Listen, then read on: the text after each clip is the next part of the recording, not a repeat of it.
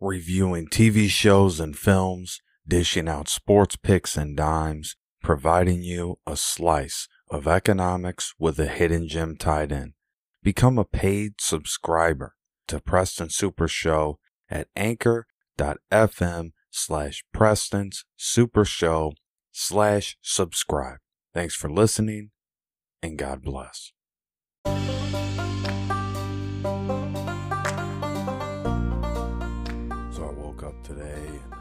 Kind of just had a fire in my stomach. Just had a fire in my belly about what's going on. You know, whenever you wake up like that, the best thing to do is start talking, start getting it off your chest, start letting it be heard. No, the country is not in good shape right now, and we're and that's my opinion that we're being fed a lot of disinformation, and people are soaking it up. Uh, I think people are distracted with Elon Musk. They're enamored by him. In a way, they were distracted and enamored with Trump. The difference was Trump was running for president. Elon Musk is just a businessman. He's an owner of some companies. Some do really well. Some you don't hear much about, but you know he's the leader of that company. You know, he's the, the top guy, the CEO. Um, you have to look at this as a whole. You know, we had an election, and I think my big point today, my big premise today, we're not recovering from COVID fast enough. And I want to make it clear. How do I make this clear to you? I don't believe we're in a recovery right now. I believe we are still discovering how much damage COVID actually did to the economy and the massive amount of jobs that were lost and continue uh, to be lost. To this day, right now, companies are still letting people go. Still letting people go. In the droves, might I add. You got the warehouse, Amazon warehouse up in Joliet, north of me, about 30, 40 minutes. They're on strike. No, folks, it's not good. No, you're being told a bunch of stuff on the mainstream TV and the mainstream news, and you're being, you're doing your best with it. you're going to work, you're taking care of your priorities. You sit down, you want to be educated on the news. What happens? They tell you a bunch of stuff that doesn't apply to the common man or woman, but they want to feed it to you like it does. They want to hear what's coming out of their mouths come out of your mouth. And I'm not like that. I like different points of view. I like people to say, President, I think you're wrong on that. Here's why you're wrong. Now, just don't just tell me I'm wrong. Tell me why you think. Let's have an open conversation about it. See, that's what's missing is the dialogue. Republicans get up there, we're not working with them. Democrats get up there, Republicans, they're crazy, we're not working with them. So we already started off by not wanting to work with each other. Wow, democracy. You really get it going, don't you? You really get us fired up. Folks, democracy isn't dead, it's dormant. And it's laying underneath what we all know to be true, what we all know is very evident. It's laying under a terrible administration. And I even call it a regime because they run it like a regime. Here's uh, President Biden uh, in his little White House goons, and they get up there and say, This is what they say.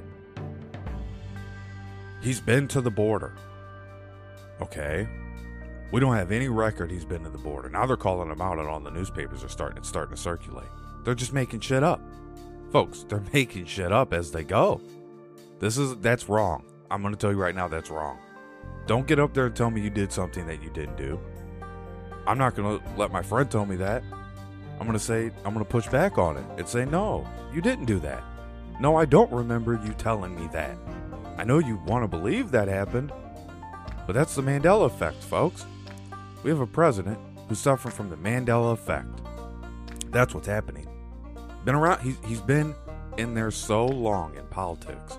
He's lost touch he's out of he's out of sorts. And people say, "Oh, you're just ripping on him. You don't like the guy." Okay, well, let me tell you this: when Obama ran the second time, not the first time, when Obama ran the second time, the vice president was Biden. I voted for both of them. Do I regret it? No. They were the best choice at the time. Whether you like to hear that or not, in my view, they were the best choice at the time. If it would have been Obama versus Trump, things could have been different. I don't know. We have to see how the campaign played out. But the one thing that Obama did that I liked was he was very organized and he preached about security, preached preached about being organized and coming together. Everything else is up for debate. Everything else is up for debate. I mean, everything. But those things right there, that made me lean to his side a little bit more than his competitor Mitt Romney, who didn't tell me anything that I didn't already know, didn't give me anything to run on that I felt like, oh, this would be something great to tell my friends, support this guy. Everybody just wanted to support him because he was the opponent to the Democrat. And I get it. I get it. I really do. I really, really do. Especially where I'm from. I get it. Let me tell you what's happened. Okay, Obama in the first term cut him some slack, lost the power in the second term, so he couldn't get as much done as he wanted. I guess that's kind of a good thing in hindsight. And he's not, his name is not on anything that's going to have a ton of um, lore. There's not a lot of lore around his presidency. It's going to be a forgotten presidency, in my opinion. It's going to be eight years that, that get glossed over very easily in a history book because there's nothing standing out. There's no great achievements. And I think that's what you could title his autobiography The President of No Great Achievements. And that's what he was. That's what he remains to this day. You know, you had Trump in there, he did a good job for us. You know, four years. And then the first two years were probably the two most exciting, most compelling years of any presidency. And it was very professional and it was handled very well. Then we got to that third year, COVID happened. Then came out to that fourth year, everybody's mad at him. And then the election came and people made their voice heard. Was it his fault? No. Could he have done more? Yep. Was he on top of the situation like he should have been? I believe he was. What else do you want him to do? But is there more to do? Always more to do. Always can be better. Never accept that you've done a good job always understand that the job is done and you can do a better job. It's the way to look at it, folks. Now, we have to focus on the current events because the past is the past. The past is the past. So you have the Republicans taking over the House. Now they look like they want Kevin McCarthy out of California, Republican, to be the Speaker of the House. And my biggest concern with him is that he's not he's not strong enough on the issues that matter. And the issues that matter to me, and I can name them off to you, are education, immigration, and private property. Those are three big issues right now to me that aren't being respected. I don't I don't feel like those issues are being respected. So I would say those are my top three issues. Education is down in this country. Immigration is a huge problem. It's affecting every state, even if you don't live on the border. Even if you don't think so, it is. And then I would go out on a limb and say private property. People are destroying property every time you see. People are getting away with all types of uh, heinous crimes and heinous acts that I'm I am dumbfounded at, at how some of these people get off the hook. I'm really at a loss for words. When the wheels of justice roll, they roll slow but they're supposed to work. And we have a system right now that is not working for the people, it's not working for the modern family. Take a drink here. So we've come to this situation now where they're worried about the Safety Act. The Safety Act. And they're making some changes to it. There's, a, there's some things that need to be fixed. Okay. Don't worry. Don't worry. We got people right now thinking that come January 1st here in Illinois, you can just start a fight and not go to jail. There's a big disconnect, folks. There's a big disconnect with uh, with policy, with the policy makers, and the people that make the policy for. People who put them there in that seat that they're in. Big disconnect. It's not good. It's not looking good. So they're worried about the Safety Act. Well, let me tell you about the Safety Act. Doesn't make me feel any safer. No. What it is is a it's a slap on the wrist for criminals. It, it's basically a, a, an honored slap on the wrist, a time honored slap on the wrist. So we have uh, an election that's starting to heat up a little bit. There's a, there's a lot of talking, a lot of jawing back and forth. Uh, Chuy Garcia and Lori Lightfoot in Chicago. Here's a city that's gone by the wayside, in my opinion. The Bear, the Chicago Bears don't even want to be there. They're ready to go to Arlington Heights. You know a city's not doing good when the own sports team wants to leave. Think Oakland? Does that ring any bells? Yeah, not doing too hot. Actually, it's more expensive to live in Oakland than it is in San Francisco because they're trying to get the crime down.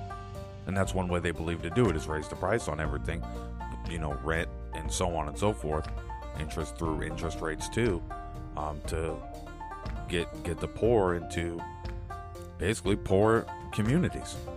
They don't want poor people in rich communities. They don't want average people in rich communities. They don't want them. So that's what you're starting to see happen across the country. It's not just Oakland and Chicago. It trickles down and it spreads out. It spreads fast, folks. It spreads fast. So there's definitely a gap. And the gap is stemming from not necessarily wage gap, not necessarily age gap in the working force, not necessarily even the gap between men and women in the working force, because there's over a million men right now able bodied that aren't working. Over a million in this country. There's a report came out, I just read it. Over a million men in this study, and they're not working. What are they doing? I have no clue. I have no clue. So my whole thing is the co- the country's rapidly changing. But when I hear about people working too much, I think of stress on the medical system. When I because you know you're gonna be stressed out, and that's gonna cause some other issues, and that's gonna eventually put you in the doctor. You got a hernia now, whatever. Some people they get a kidney stone because they're so stressed out. They don't have a proper diet. They're, mal- they mal- malnutrition. Um, then you have the other hand of people who they just aren't. And these were people who they said they're not even looking. Like they're not even looking for work. Let me tell you why they're not looking for work. It's very, very simple. There ain't anybody hiring them. They're done jumping through hoops. They'd rather be broke and be a bum than have to fight tooth and nail for a couple measly bucks. Just to say, can you come in on Saturday? Just to say, uh, well, so and so's been here longer than you, so that's how we dish out the time off.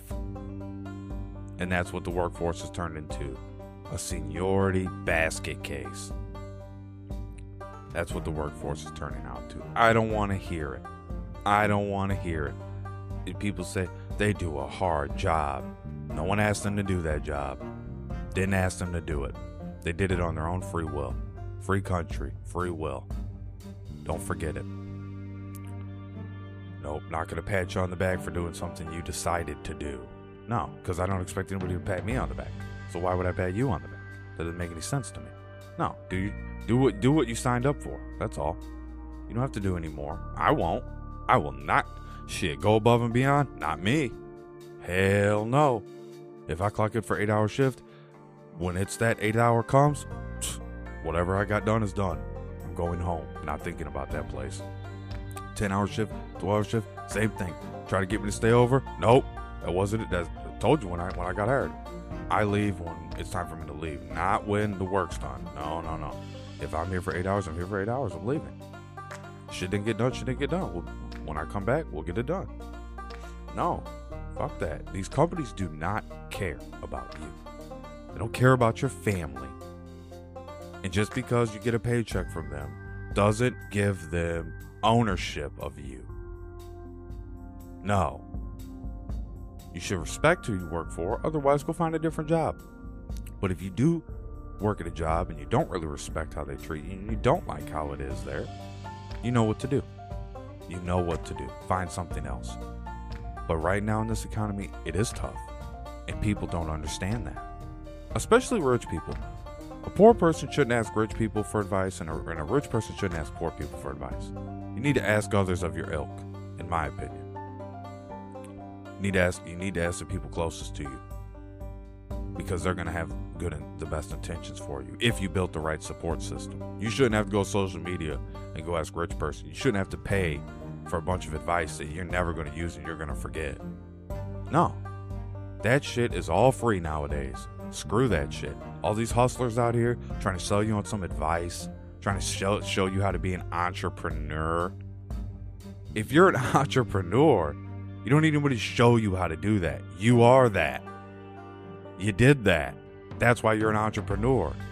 You're an entrepreneur in training if you're running around a business school and trying to figure out how to run a business. No, you're not going to run a business. You don't have any ideas. You're going to be working for someone else's business. That's the difference. You're going to get a salary. That's where you are at. If you decide to create something, you decide to take a risk, that is when you can make it out. That is when you will overcome. But you got to take the risk, folks. You got to take the risk.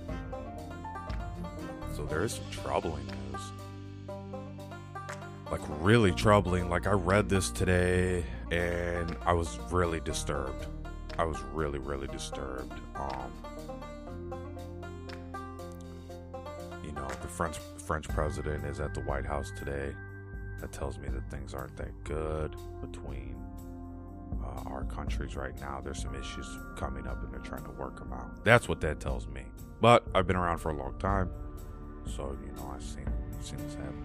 So Saturday, I'm watching football, and I had the Florida Gators on and they end up playing a re- you know they end up playing a really good game or Friday or whatever. So I'm watching them.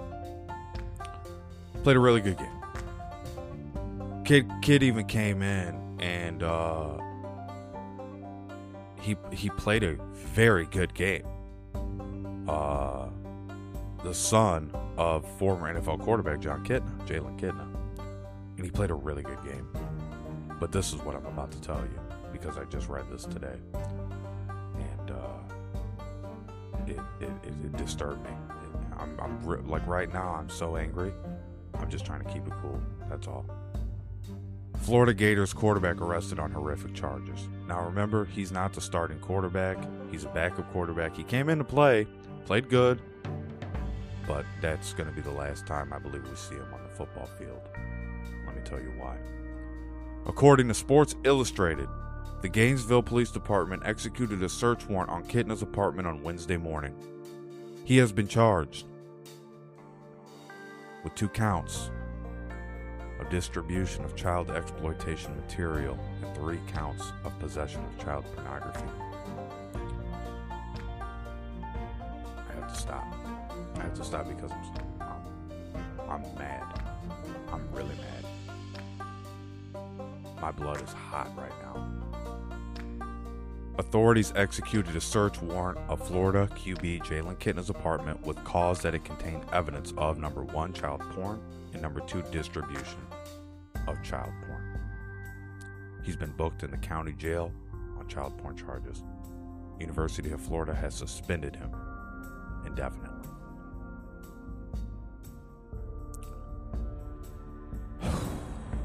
the 19 year old was reportedly arrested. This is where it gets even even creepier. Here's where it gets even creepier, folks. A tip came in from the National Center for Missing and Exploited Children. Folks, that tells me they were watching him. The tip stated that a Discord user was distributing child sexual abuse material through the online chat platform. This account was connected to Kitna.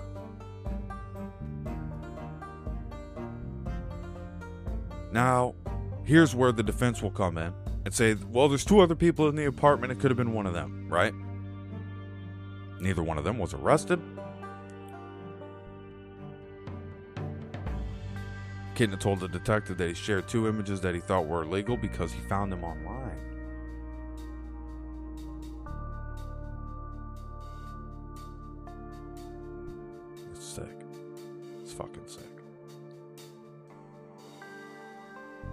So here's where this one really, really threw me like to the moon to where I wanted to just, I wanted to break something.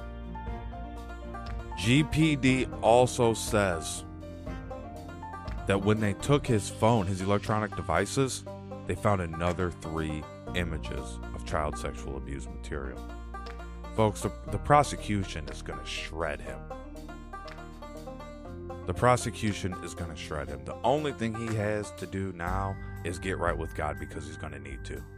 He's going to need he needs, he's going to need God right now more than he has in his whole entire life. And for you know, Florida Gator fans, do not be ashamed of your football team. I'm going to tell you that right now. This is the same thing when Darren Sharper was caught doing what doing what he was doing. This is the same thing for the Packers. Don't be ashamed of the team. It's not the team's fault. This is one individual who decided he was above the law and end up hurting these kids. No, he didn't physically hurt them. But but that type of anxiety, having those type of images out there for a child, that's life ruining. They will never be right again. That is what I am ashamed to know that this person even touched the football field, to know that this person even played on an elite collegiate level. And he wasted his talent, he threw his talent down the drain for nothing. For nothing. For his own his own personal whatever it was, whatever he decided that he was going to do. But it's sick, I'm disturbed, and I'm distraught. And the only thing I can do now is puke.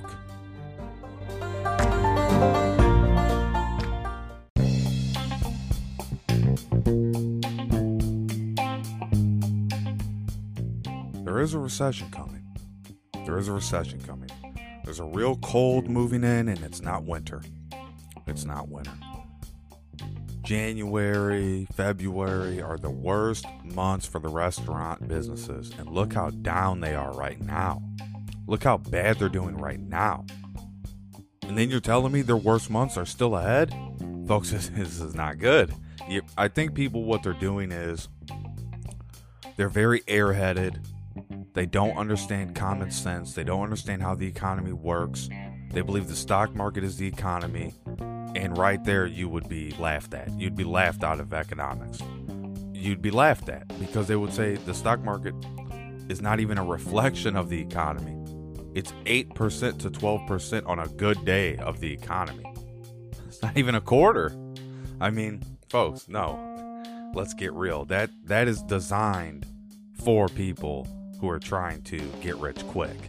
And it doesn't necessarily it doesn't work, does it? They're not getting rich quick, are they? now.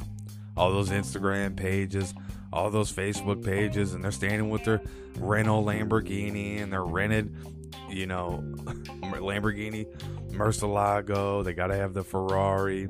Everybody thinks they're so cool. You know, it's just a rented car. That's all it is. And they took some pictures with it and they're going to play like they're big time. No, they're not. Bunch of paid followers just to lure you in so they can sell you some bullshit. No, not gonna fall for your Tai Lopez scam. No thanks. Nope, I'm good on that. If something's good, you don't need to sell me on it. I'm gonna be coming to get it. It's different if I don't know what it is, but if I don't know what it is, why do I need it? Oh, you're gonna sell me on it. See, that's exactly what these things do and what these pages are designed for. No, right now, uh, what I wanted to talk about too is NBA. I don't know one person right now that's watching NBA, like actively watching. I see people gambling on it, but those are the degenerates. Of course, they're gambling on it. It's like one of the only things to gamble on. You know, football's not every day, but no, gambling on basketball is a waste of time, waste of effort, and a waste of money. And I see people giving out picks for basketball, automatically not interested. That's there's no solid strategy for that. There's no solid strategy for that. Nope, you're just guessing every time. There's no solid strategy. No matter what the data shows, doesn't matter because I'm telling you right now, you're going to go to bed on that team, and that day they're going to decide they're going to take the day off. And that's basketball. They play so many games, they take games off. No, I'm not into sports like that. No. I used to be really big into basketball, but I'm not anymore. Just for the simple fact that they don't they don't play hard until it actually matters, until their season's on the line. And I don't like that. I don't like that at all. Baseball's the same way. You won't see me watching that shit. Nope. And I do think that sports like baseball and basketball will be smaller scale. Like you're not they're not going to be taking up the TV time the way they are in the future. I think people are more inclined to watch shows and even live concerts. I think that's where it's headed. And before COVID, before COVID happened, attendance for football, like basketball games and, and just sporting events was down so bad that concerts were just outperforming them. And it wasn't even close. Once the COVID shakes off, finally, it will get back to that. The concerts will be dominating. The sporting events will take a back seat again until eventually they have to make changes, and that means a lot of them will not be on TV, which is fine with me because a lot of it's shit. You know what I mean? So it's like, nah, I'm not going to go out of my way to watch that. And they'll be lucky to pull a million viewers. You know, they'll be lucky to pull that. On any given night, NBA's not pulling that for every game. One game, maybe if it's a big game, ESPN or on the NBA network, get a million people. Normally, no. No. And they have half the crowd of a, of a college football game and an NBA game. Come on now. No. It's not sustainable for the future because people are moving on to other things. But that's something they have to figure out. Because I'll tell you right now, I, I wouldn't miss it. If, if they stopped playing basketball today, if the NBA was done today, I would not miss it. I would not. No, because I've seen it. I've been there, seen it. Okay, um, it's it's whatever. If MLB decided today they were done playing baseball, fine with me. Cool. The only one I'd be disappointed about was football. That'd be the only one I'm disappointed about if they stopped. Anything else, that can. Whatever. Hockey? Okay. Whatever. Don't care. No, football, fighting, that's where I'm at now. If it's not that, I'm not interested. I got too much going on. I can't I can't be spread out on, on sports and shit. Nah. Forget that shit. So the recession is looming over our heads. Some people say we're in a recession, some people say we're recovering. I'm looking at what are the people saying with some of the most money in this country? They're saying a fucking recession's coming. I think those people know. And the reason I think they know is because they have a lot of money on the line. And they're saying, hey, I'm looking at my numbers every day. It's not good. Yeah, I'm going to be pretty inclined to believe that guy especially if I could see his numbers and say, yeah, you're right. That shouldn't look like that. Yeah, we have a recession coming. You have crypto collapsing all over the place. FTX poof, down, cracking, fizzling out. All these other exchanges looking like when is our turn? When do we step up and say, we're, we're done? NFT marketplace, what a what that was built on bullshit. Wasn't that built on bullshit? They all want you to link their your wallet. Yeah, that's a good idea. Yeah, link your wallet. That's a good idea. Link your crypto wallet. That'll not backfire. You go and dump all your money into these little exchanges and think it's just some fucking nerdy people running it, waiting for the opportunity to say, okay, we got to file bankruptcy. Bye. Oh, thanks. Can I please have my money back? People are fucking hilarious. They said, "Look, look how Robinhood is so quiet right now. You notice that? Like Robinhood, you're not hearing a fucking peep. Their stock's like a couple bucks. Like they're fucking going downhill fast. And then all these people were so against them, especially the crypto people. Like, oh, you don't want to be on Robinhood. You don't want to be on there. Oh yeah. Better better check what's in your backyard. Looks like FTX. Looks like Kraken. Looks like Celsius Network. Yeah, your backyard needs some cleaning up, brother. Yeah. Don't worry about my backyard. Worry about yours. Yeah, I thought that was hilarious. Here's, you know, all these people trying to pump up the crypto to me and trying to talk it up to me. And I'm just like, okay, yeah. And I made some money on it and put it on my taxes. And I did it all legit. But I had a feeling this is just pie in the sky. Because it's not most of it's not based on anything. It's just a made up token. They just basically piece of paper. Basically someone holds up a piece of paper and says it's worth something and we all believe it's worth something. Okay it's worth something they hold they put up a coin they say it's worth this much if we all agree it's worth that much we invest in it that is all it is it's not any deeper than that if it's any deeper than that it's because it has a protocol but the protocol is not what you're investing in. You're investing on the face, you're investing on the name. If you get involved with some of the other elements of the actual crypto, that's good. None of them are as lucrative as just running up the coin itself for the face value of it.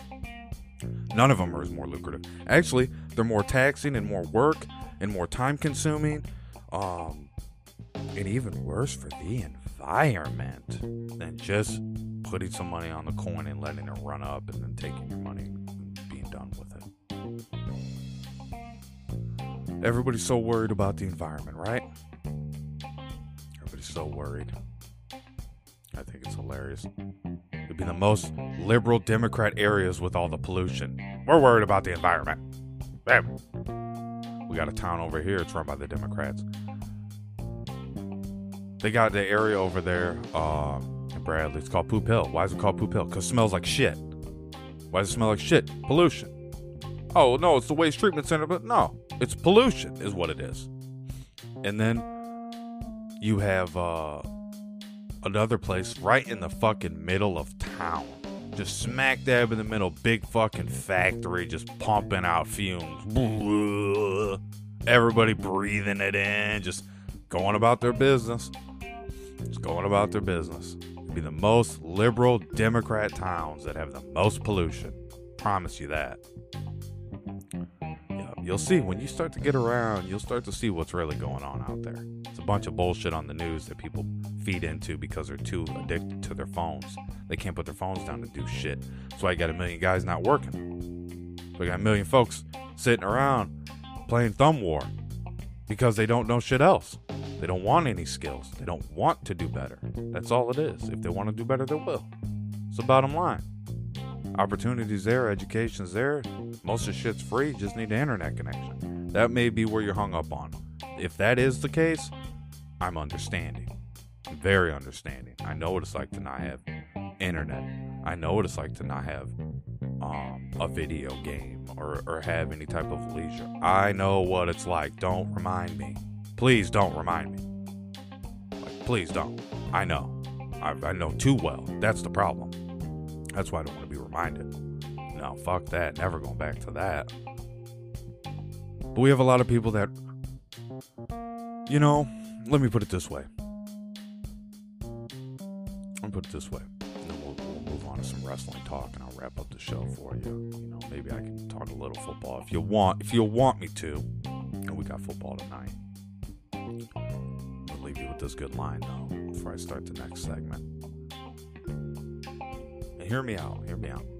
This is not everybody, but this is what I've learned in, in almost 30 years of being here. Most sociopaths hide as victims. They hide as victims. They're going to live in victimville. You can call it victimhood. They're going to live in victimhood. Not me. I'm rising above every day. I'm not worried about an oppressor any day. I'm not worried about the opposition any day. Why? Because God's on my side. Because God's got my back. Because no matter how grim it looks, and it looks grim right now, folks, it looks grim.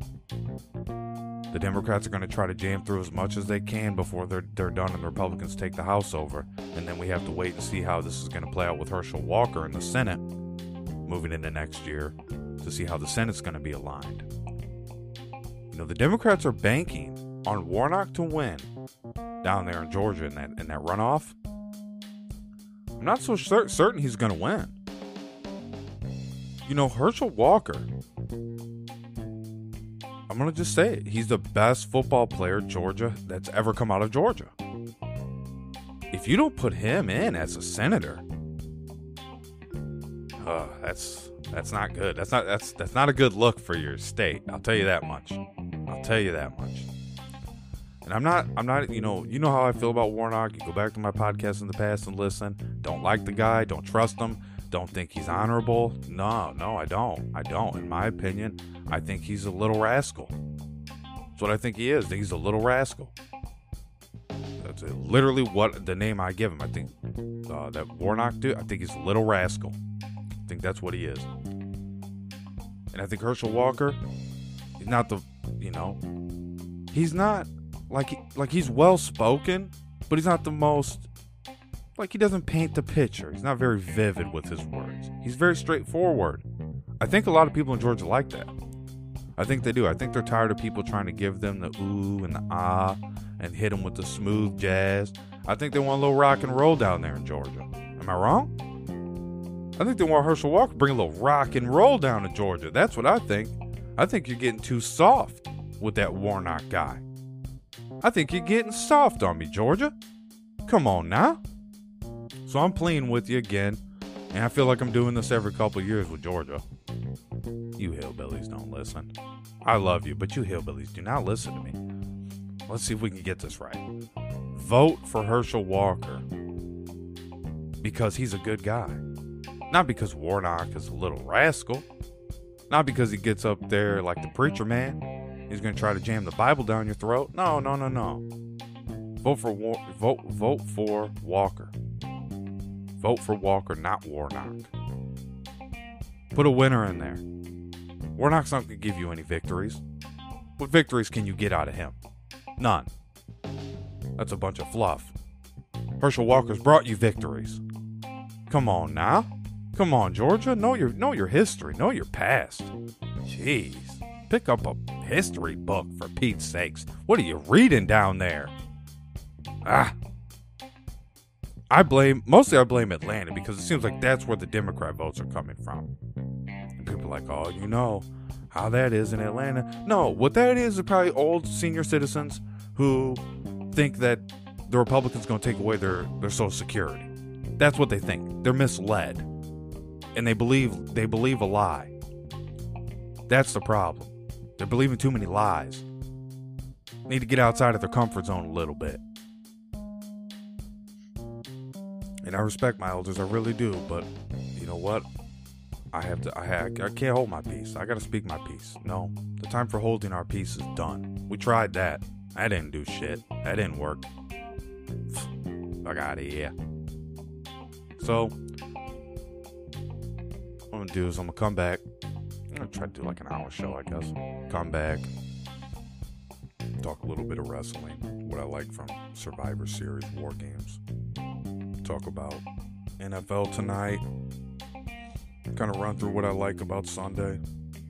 Just give you guys a good power pack show for Thursday. I mean, why not? Why not? Be right back.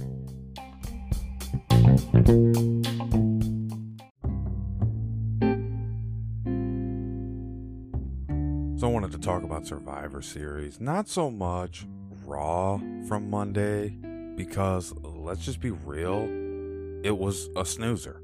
Like Raw on Monday was one of the most boring Raws I've watched this year. I was hella bored. Hella bored on Raw.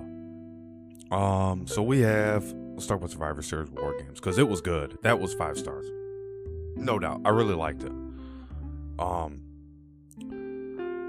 Roman Reigns. Well, let's start with. How do I want to do? Let's start with Bianca Belair, Alexa Bliss, Asuka, Mia Yim, and Becky Lynch. Okay, it's a lot. It's a lot. Verse Bayley, Damage Control with Dakota Kai and Sky, then Nikki Cross and Rhea Ripley. I like the match. I like the idea. The two rings, all that. That's all cool. Didn't have a problem with it. I thought overall the match was a success because your Raw Women's Champion came out on top. Um, but you had a lot of talent in the ring at one time, and I think that they handled it well. I think they did about as good as they could have done with that match. Uh, the, the match four out of five stars for that match. It was good. Bianca went through some some things in the match to make her look like not immortal, but she still came out on top. Uh, you got to see Rhea in, involved in the mix in an actual wrestling environment. Um, and, and they did a good job on kind of handling how it flowed, how they were each coming to the rings at different times and stuff like that. So that was good. Then you have AJ Styles versus Finn Balor.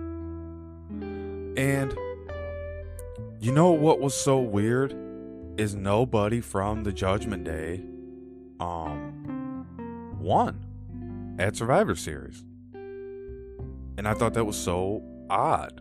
After all that building up they did for the Judgment Day, nobody out of the Judgment Day won. AJ Styles beats Finn Balor. These two have known each other their whole careers, is to best of my knowledge. Now, I like AJ Styles a lot. I remember AJ Styles TNA days, you know, turned to Impact Wrestling. But I do remember, you know, total nonstop action AJ Styles. Finn Balor, I I really know him from WWE. And uh I thought he was gonna win that match. And uh AJ Styles ends up winning in a really good match. I mean, Finn Balor sold sold his his uh his injury well AJ flowed really well, and uh, there there was some good flow wrestling going on, and I, I, I enjoyed it. And um, there was also some some extra controversy going on, and some some outside curriculars that were taking place. I mean, it was a good match, really good. Um, so I'd say you know same thing, four out of five stars for that match. The only match that wasn't a good, like a really great match, was the Ronda Rousey versus Shotzi match that was there I could have did without. I feel like number one, and I'm to be honest as possible, but also fair. Ronda Rousey's gotten a lot better. She's good for the brand because she brings that name awareness to the brand that they need, but the problem she has is that the fans are not on her side. And she's better off being the heel. You know, remember she came out with the with Rowdy Roddy Piper's gimmick, which that doesn't get done. Like people don't take other people's gimmicks in the business. That's against the the rule. You you let people have their own gimmicks. You don't try to copy anybody else's thing, you know, or even try to make it appear like you copied anybody else's thing. She flat out took Rowdy Roddy Piper's gimmick, so I wasn't a fan of that at all. I think she needed to come in with her own style, her own badass mentality. Hey, I was an MMA fighter, a cage fighter. I got in there and did this. You know, why do you need Rowdy Roddy Piper for? I guess you need his blessing to do the gimmick and all that. But other than that, it was, uh, it was just the way she came into the business. I didn't, I wasn't a fan of. So she's around. She does the thing with Charlotte Flair for a while. They get sick of it. And then they say, you know, Charlotte's got her own thing going on. She's not on TV that much. And, you know, Ronda wants to be on TV a lot right now. She went through a couple, you know, they did some skits with her and everything like that. Nothing that good. Nothing was that. Good. It was all pretty lame. So then she gets this magic and Shotzi. Everybody likes Shotzi.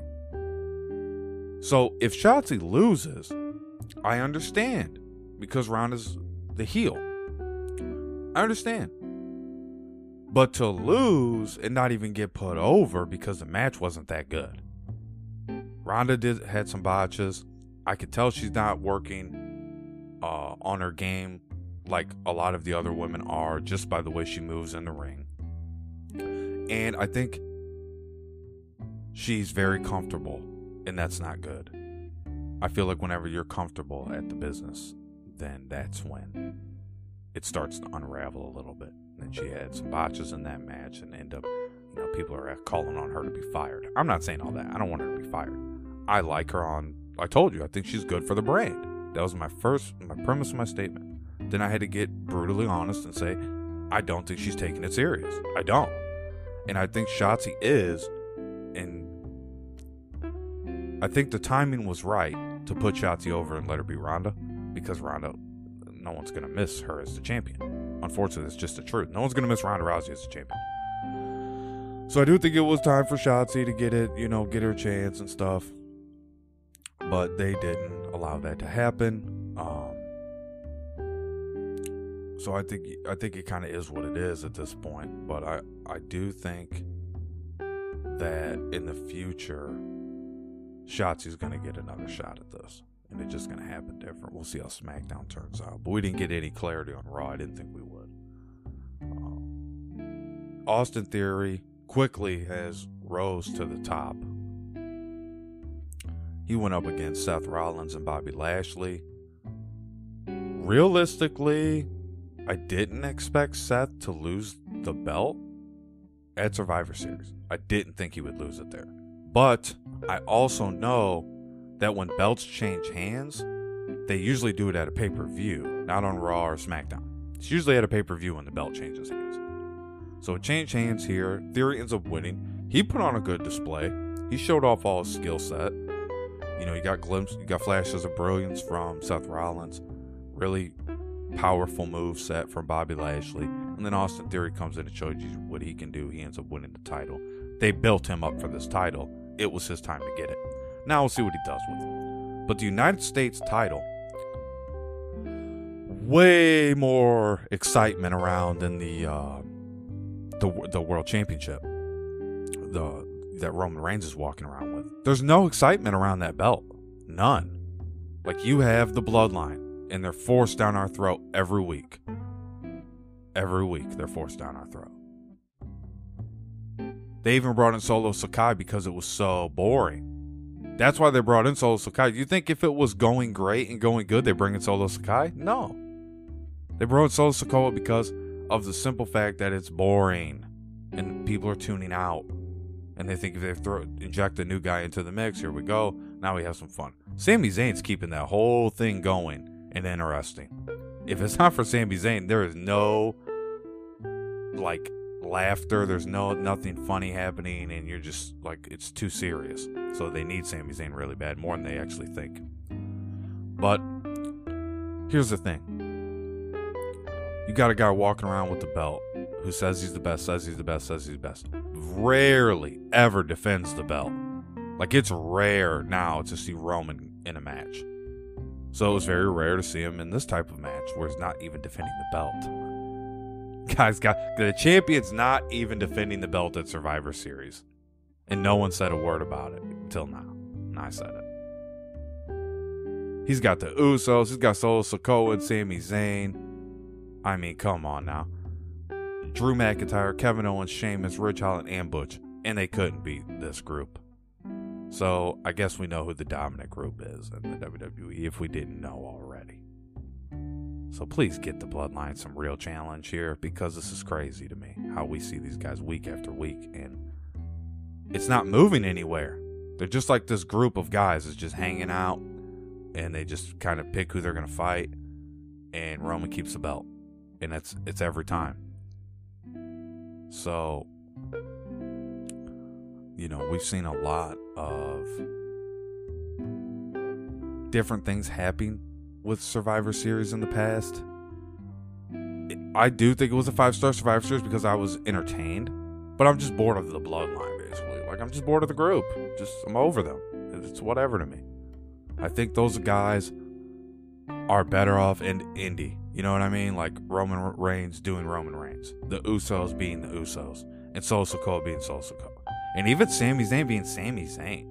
But to lump them all together, I'm understanding a little bit more that this is for scheduling purposes, this is for time slots, this is for a lot more than we know as just a general fan. There's a lot going on behind the scenes we do not know, and it's hard for us to really speak on because we don't know.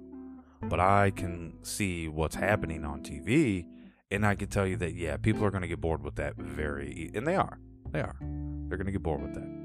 Um, AEW Dynamite last night was entertaining. WWE NXT on Tuesday, really good. Raw was boring though. Like two stars, man. Get get back get get better booking. That was not good. It was the and the fan the crowd was not in it. Go back and watch. Go back and watch. Crowd was not in it. NXT crowd was louder. Uh, Dynamite crowd was louder. The problem with Dynamite that I had with it was it went overboard on promos last night. Way overboard. I get MJF is going to do his bit. Went on too long. Went on too long. He was running out. He was he was actually losing track of what he was saying. I could tell. I, I I'm speaking. I know when I'm losing track of what I'm saying. He was losing track of what he was saying. He made it sound like they were going out of business. To to a layman, to a. I mean, he basically said, you know, when the bidding war comes 2024, blah, blah, blah, I'm looking for so and so. What does that mean? Does it mean your company not going to be around then?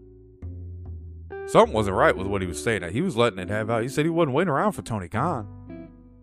And MJF does talk up WWE superstars a lot. I'm not to be surprised. They just building this guy up now, and he, he goes and sees a bigger bag and leaves. Not to be surprised. Uh, AEW, if they can continue to sign talent, that's great. But you got to sign talent people want to watch. That's the difference between signing talent and signing talent people want to watch. So that's where they're to have an issue. So, uh, yeah, Dynamite was okay. NXT's been the best wrestling event this week besides Survivor Series, but that was last week. So this week it's been NXT. They did a really good job. Pe- the people that should be getting matches are getting matches on NXT in my opinion. Uh, so we'll go ahead and move on to my NFL picks for this week. I'm gonna give you a head-to-head winner this week. Thanks for for tuning in. I'm gonna bless you with this here, and we have a big week of football right here. I'll be right back after this. Let's start with 7:15 lock for tonight. Buffalo Bills versus New England Patriots. Patriots are at home. Very cold. but it, but it's good fo- it's good football weather.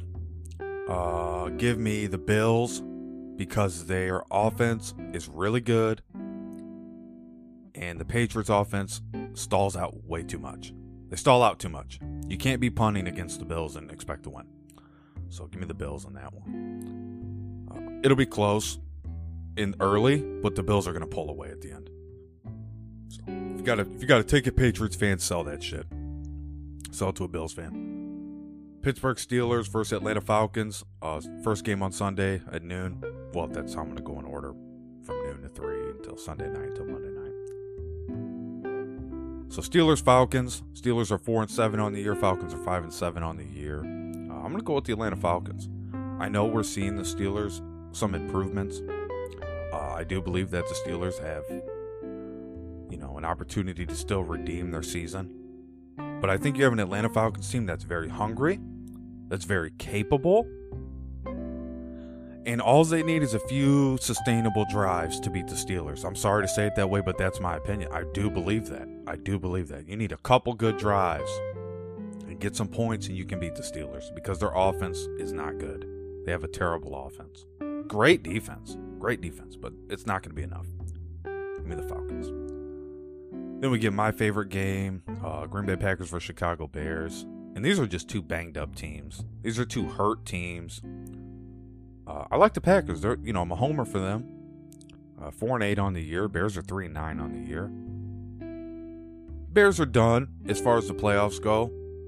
Packers still have a a wild card shot, but they have to win out. And I think this is a good game to begin that. I think we will get Aaron Rodgers. I think he's going to go. And I don't think the Bears will get Justin Fields. So it makes me even more lean toward the Packers.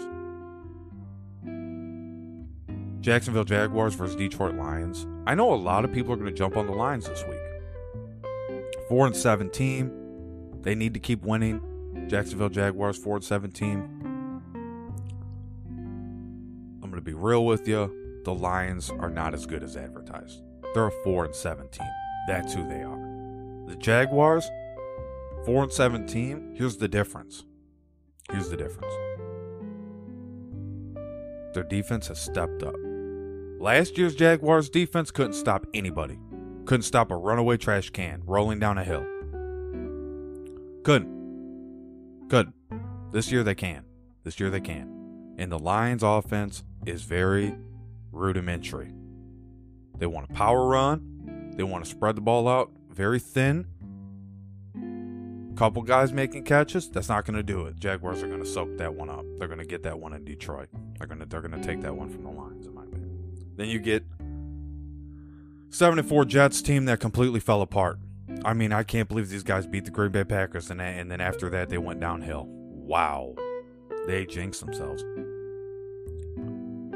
Minnesota Vikings are 9 and 2. Everything going right for them right now. They're going to win this game. They're going to blow they're going to blow the doors off the Jets. And they're at home. The Vikings aren't going to lose at home, folks. Washington Commanders versus New York Giants go back to NFL Week 5 of this year on my Instagram, instagram.com slash heavyp815. Again, it's instagram.com slash heavyp815. Just go heavyp815 on Instagram. Okay? I have a reel from NFL Week 5. It's got over 11,000 views. You know what it says? It's one good thing about each NFL team that this season Everything I said in that video is holding up. I said the Washington Commanders are the true dark horse of this league. Yeah, I said it. Yeah, I said it. I said it based on the team. I didn't say it based on the quarterback. I didn't say it based on the defense. I didn't say it based on the coach. I said based on the team. They're a dark horse. There's something about them. There's something about that team I don't know what it is, but when I watch them, they play with a fire. They player they play with a fire in their in, them, in their belly. That's there's something about them. I'm telling you, look out. A little bit like the Rams last year. Rams this year bad. They're they're not going to the playoffs. Rams last year, Super Bowl champs, baby. What do you mean? So yeah, Washington Commanders are the dark horse. They're playing against a Giants team who is also same thing as the Jets. They've been jinxed. They've been cursed by the New York media. They have. They have. There's no other explanation that both New York teams could fall apart at the same exact time. It's a jinx. It's, it, they're cursed. They need to get right with the Lord. The media did did them wrong. The fourth estate. The Washington Commanders. They're going to beat the Giants on the Giants' home field in the Meadowlands. Now, there's a, there's a little bit of a ghost out there in the Meadowlands. You got to be careful what you do. But it's not going to stop the, the commanders. They're going to take a commanding lead and go ahead and win that game. Both teams looking to keep pace in the NFC East, by the way, because you got the Eagles and the Cowboys in the in the same division. But yeah, give me the Commanders there. They're they're going to be hungrier for that. I'm surprised people are on the Giants as much as they are, not not understanding that they're falling apart. I can't believe it the Titans versus the Eagles. 7 and 4 Tennessee Titans. Fake phony record. Phony. The 10 and 1 Philadelphia Eagles. Fake phony record. Phony. Played the Eagles have every team they have beat was banged up, hurt, big starters out, bad defenses. They haven't beat a real good team. One good team they played that was that was good, they lost. Tennessee Titans 7 and 4. They're not going to beat the Eagles. Eagles are at home. The crowd is raucous. Even though, man, when when the Eagles the Eagles fans get quiet when something happens. Like when when something doesn't go their way, they get silent. That's not good. You need to get loud. Tennessee Titans are not going to beat the Philadelphia Eagles. Tennessee's going to come up in there, dragging their feet. Uh, woe's me. Tannehill. Defense. Jeffrey Simmons. It's not going to matter. The Eagles are going to douse them. They're going to throw the Gatorade on their sideline because they're not winning nothing. They're going to give them a little sprinkle, a little taste of what victory tastes like. And the 10 and 1 Eagles, here's the thing that one loss makes them a better team. Let me tell you why. Because they've experienced defeat. They're not undefeated, running around saying they're undefeated or thinking about loot the next loss. They're gonna. They've already lost a game, so they're not undefeated. They're just a football team that's been able to get by the other teams because the other teams have been banged up and not together. And there's so many different. There's so many new coordinators this year. There's so many new players this year um, that have changed teams.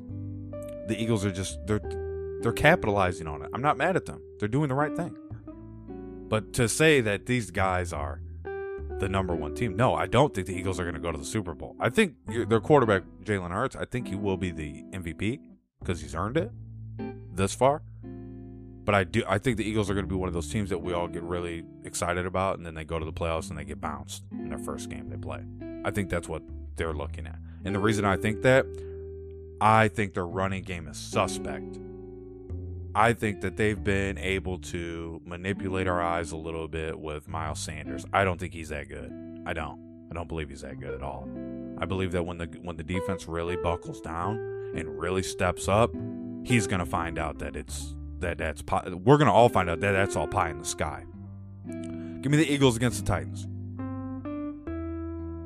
Broncos uh, versus the Baltimore Ravens in Baltimore, but that's not a that's not a smash win for the Ravens. Did you watch the Ravens last game? You didn't. So let me tell you, they look like shit.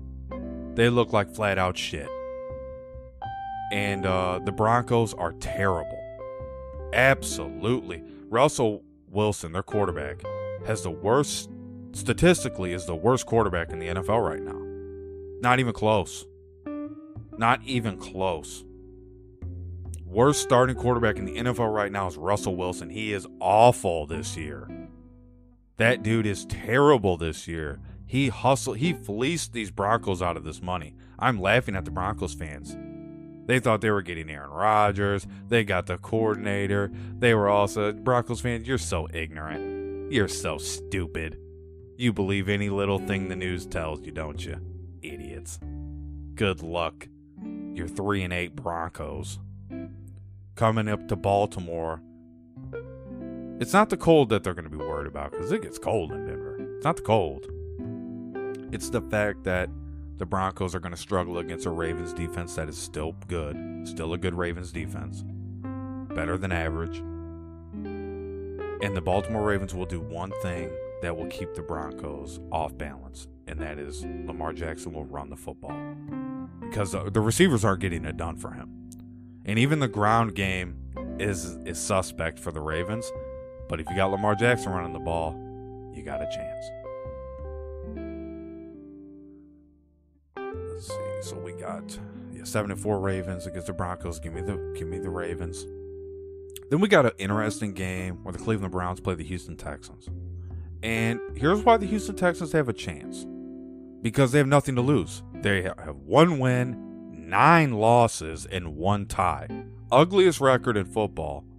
And they don't they don't play that bad. They don't. They really don't play that bad. What had happened with them was they end up starting the year off with a coach who's not a good coach. Okay. That was number one. I told I kept telling one of my friends who's a Texas fan, I kept saying that coach is no good. The coach is no good. No good. And uh, what what happens? They're one nine and one yeah, he's no good. Let's let's face it. Face it. The coach sucks. So they made some changes. They put a different quarterback in because their starting quarterback. If you're if you're gonna lose that many games, you can't play starting quarterback. That's the bottom line. So in the NFL, it's not gonna work. In college, look, eh, they might keep you around because if a guy gets hurt. But in the NFL, you're not you're done. They're they're sitting you down. So bench him, bring a new quarterback. He played pretty good actually at the end of the game. Almost came back and beat the Dolphins. It was a chance there. They had a chance. But this week, here's the Cleveland Browns' best running back in football, in my opinion, Nick Chubb. A quarterback no one shows any respect to. who I have on one of my Instagram reels. I shouted him out. I talked about how good this guy was and how he's coming into his own. And I think the Cleveland Browns go down there with Jacoby Brissett leading that offense, who's not afraid to sling it around. He's not afraid. He's not. He's going to go down there and get them a win. Houston Texans have not, I don't think they've won a game on their home field. They won't this week. They will not this week. Seattle Seahawks at the Los Angeles Rams. Uh, that's the first three o'clock game, 3:05 p.m. lock. Uh, Seattle Seahawks six and five against the Los Angeles Rams three and eight. Rams have shipped everybody off. That's any good. Uh, I don't think Aaron Donald's even going to play. Um, no point. You're three and eight. You have no chance to make the playoffs. Uh, you might as well rest some of your starters at this point and build for next year. Then the Seattle Seahawks are uh, six and five. They look pretty good. Um, defense is, is together. Uh, the receivers always going to be a threat on that Seahawks team this year. They're, they have really good receivers, Lockett, uh, Metcalf. I mean, they, they have some talent. Um, the problem they have is if they can't run the ball, they're not going to go far. Because Geno Smith's not going to be quarterback that's going to sit back there, throw the ball 30 to 40 times, and win you the game. He's a quarterback probably going to throw 16 to 20 times and rely on a lot of other things to happen. He's a good quarterback. Not great, but he's good. He's good for he's a good fit for them right now. Um so Seattle Seahawks six and five. they're gonna go into Los Angeles and win. They don't gotta go that far. They're going to, they're going to nice weather. They're going to beautiful scenery. And they have a winning record. And they're hungry. They're hungry. Give me the Seahawks. Dolphins versus Niners. Here's the game of the week, in my opinion. This is the game of the week. And uh it's tough. It's tough, but I think the Dolphins are a little bit more banged up than we want to believe. I think that Tua's a quarterback to me that I look at that guy and say, one good hit, he's out of there, brother. I'm sorry to say that. I'm sorry to put it in those words, but I don't know how else to tell you people. He is one good hit away from being out for the year. And the 49ers defense is good. So, and they've gotten better over these last few weeks, these last four weeks, they've really improved. And their offense is still suspect, but when they get going, they don't stop. So that's what the Dolphins have to worry about. Now, what the Dolphins will do in this game, as long as Tua is playing, is keep the 49ers defense off balance. So as long as Tua is in there, it'll be close. You know, I like the 49ers to win. Um, because I do think that they are the better team right now. 7 and 4 49ers against the 8 and 3 Dolphins. I'm not paying attention to the record. I'm just looking at the teams and I'm saying the 49ers are the better team right now. Then we go to Sunday, 325, still Sunday, but 325, and you have the Kansas City Chiefs versus Cincinnati Bengals. Here are the Chiefs, 9 and 2 versus the Bengals 7 and 4. The Bengals just won a game against the Titans who have really good defense. Um, like I told you, you know, the problem I have with Titans is they're a little bit of a fake record there, 7 and 4. I mean, they've, they've got some wins that they, they shouldn't have but it, it, they do have them, so it is what it is. But the Kansas City Chiefs have played a lot of games at home, and they got really comfortable. And when they get on the road, and we've already seen it once this year, they have a little bit of issues. And it's not going to get any easier in Cincinnati. It's not going to get any easier when you have Joe Burrow, who's lighting it up right now. Really is. The Bengals' running game is going to be their downfall. It's going to be their downfall, but it's okay. They made it to Super Bowl last year with a subpar running game. So this year, right now, it's not even that the Bengals are a better team than the Chiefs. It's that I think the Chiefs are too comfortable. And I think they're going to be too cautious against the Bengals. And I think the Bengals being at home again um, having another opportunity to play on their home field, and now you're playing another good team in the Chiefs. I think this is a team that's fired up, ready to play. I'm not going to go against the Bengals this week. I am going to go with the Bengals to win that. We have the Los Angeles Chargers versus the Las Vegas Raiders. Uh, 325 kickoff locks Sunday. Okay, folks, here we go. This is this might be the toughest one to pick because the Raiders are are starting to peak a little bit, but I don't trust them. I think their defense is bad. I think that they their run game is not non-existent at sometimes, and I think that Derek Carr is careless with the football. I think he's careless. I think he's a gunslinger, like a Rich Gannon type, and he just wants to whip the ball downfield. He's not really caring where it's going. You have Los Angeles Chargers, way better team, way more complete team, but they're still beatable. They folks they have five losses. They're beatable. So six and five Chargers take on the four and seven Las Vegas Raiders. But this game is played on a good field, nice weather, and the Chargers aren't going far to play this game. Give me the Chargers. Herbert ends up taking that one. It'll be a good one, though. Then you get Sunday night, which you get the Cowboys. Not really big on watching them because they kind of bore me. And then you get the Indianapolis Colts. You got a 4 7 and 1 Colts team taking on a 8 and 3 Cowboys team. I'm not on this Cowboys bandwagon. And the reason I'm not is because when when a team wants to when a team is able to assert them their will, the Cowboys lose. The Cowboys have this this good defense you keep hearing about. Yeah, okay, well, who who who did that defense really stop? Because they have three losses all against teams that were just slinging the ball around. One of them being the Packers. So the Cowboys have some losses to teams with losing records. Let's face it. Here comes a team with a losing record, the Indianapolis Colts. They got nothing to lose. They're four seven and one, and their head coach is a uh, was just a player a couple years ago.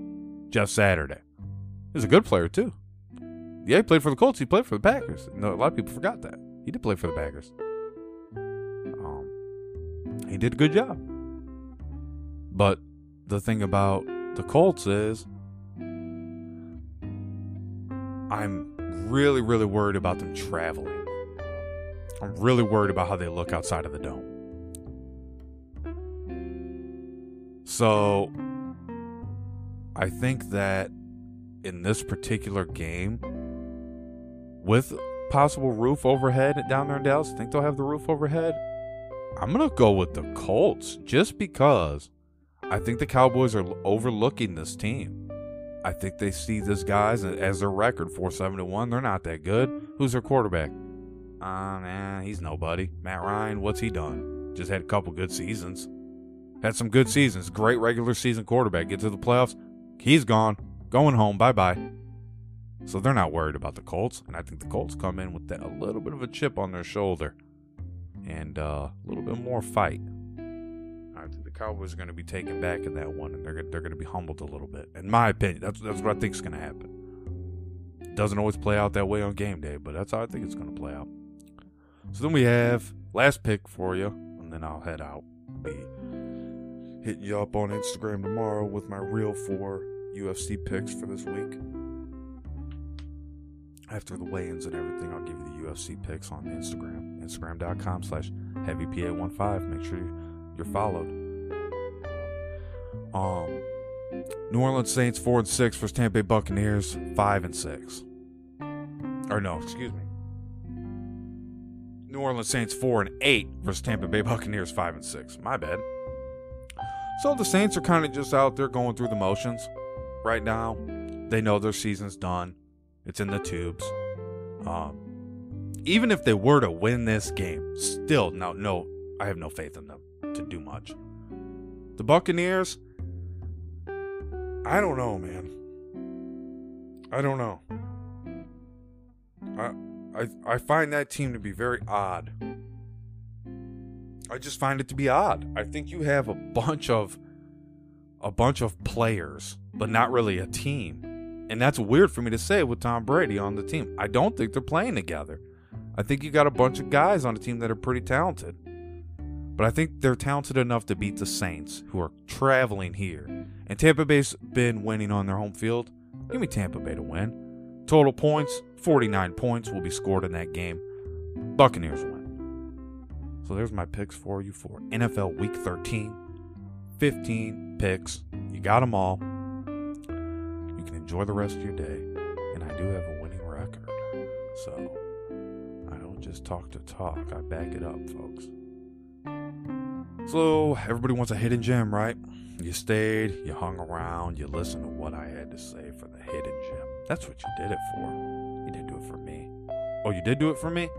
I appreciate you. So I'm gonna give you a hidden gem. Why not? Everybody's good to me. God is good. Give you a good movie to watch you haven't seen. You're gonna like it. Here's a good one. It's called The Kitchen. Watch The Kitchen. Uh, I believe Melissa McCarthy uh, is in that. Make sure. Yep. Yes, she is. Tiffany Haddish, too. Great movie, The Kitchen. Watch it. You'll love it. Tell me about it. Tell me how you liked it. Ladies and gentlemen, it's an honor. I wear the podcast as a badge of honor. I am the undisputed podcast champion. If there was a podcast belt, that's my belt. You know MJF's to hold up the triple B. I'm the triple P, baby. That's right, I'm the triple P. That's right, MJF. Don't want no smoke. Ladies and gentlemen, just like the hands of time, I'm turning it over to you. Good night, and God bless.